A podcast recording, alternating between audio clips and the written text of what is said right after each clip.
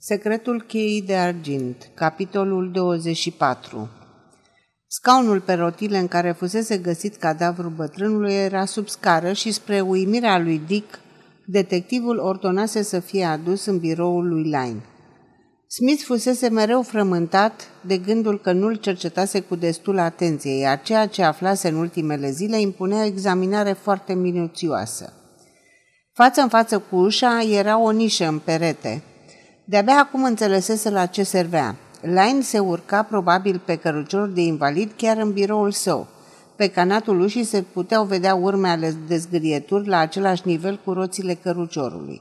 Ca să-l poată scoate pe ușă, îl împingea înainte în adâncitura din perete, după care îl împingea în curte pe șina de oțel montată în zidul casei.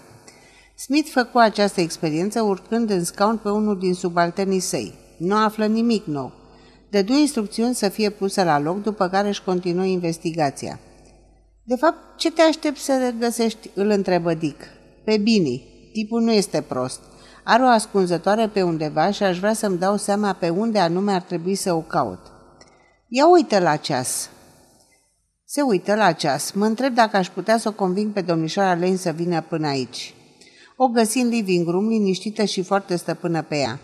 Fața ei nu trăda nicio urmă din emoțiile prin care trecuse în ultima vreme.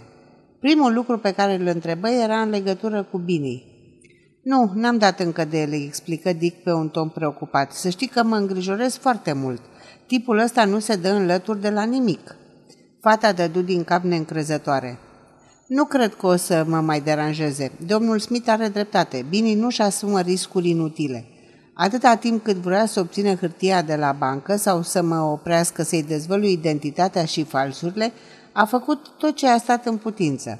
Îmi dau seama că am trecut printr-o mare primejdie. Cum te afla despre investigațiile tale? Și-a dat seama când l-am trimis în oldul țării, zise ea. Era un plan diabolic, nu-i așa? Păcat că l-am subestimat pe Bini. Cred că m-a urmărit când am discutat cu negustorii. Am avut o altă impresia că îl văzusem în apropiere. Asta în ziua când m-am dus la Maidstone. Acceptă imediat să-l însoțească pe Dick la casa bătrânului. Pe drum îi povesti că îl văzuse pe Leo Mora noaptea trecută și că acum era în afară de orice pericol, deși la început medicii nu fuseseră prea optimiști. Ajunseră în Naylor Crescent și îl găsiră pe Smith în curtea din spatele casei. Îl urma pe Dick în bucătărie, înfiorându-se la gândul vizitei sinistre pe care o făcuse în această cameră. Chiar și acum, la lumina zilei, nu se simțea în largul ei aici. Ușa de la dulap și cea în care potrivise copia cheiței de argint erau larg deschise. Bucătăria și spălătoria îi păreau foarte mici acum. Asta probabil din cauza amintirilor sale de când era mică. Atunci proporțiile erau cu totul altele, fiindcă se raportau la propria ei înălțime. Camerele mici se păreau spațioase, iar mobila joasă grozav de înaltă. Smith intră în timp ce fata se uita în jur și o salută. Vă trezește amintiri, domnișoară Lane? Da, recunosc cu fata arătând spre peretele îmbrăcat în faianță. Ăsta e nou, spuse ea. Avea o impresie ciudată. Nu-și dădea seama exact. Locul nu arăta așa cum îl știa ea. Renunță să-i mărturisească detectivului îndoielile sale, gândindu-se că poate memoria îi juca feste, se mai întâmpla câteodată. Știi ce e asta?" o întrebă Smith. O găsise în dulapul din bucătărie. Era un obiect cu o înfățișare cam ciudată, asemănător unei pompe de apă, numai că se termina în capăt cu o ventuză de cauciuc. Este o pompă de vid, îi explică detectivul. Puse capătul instrumentului pe masă, trase pistolul și în acel moment mașa de bucătărie se ridică în sus. Ce-i cu asta? Ai mai văzut-o până acum?" Fata dădu negativ din cap.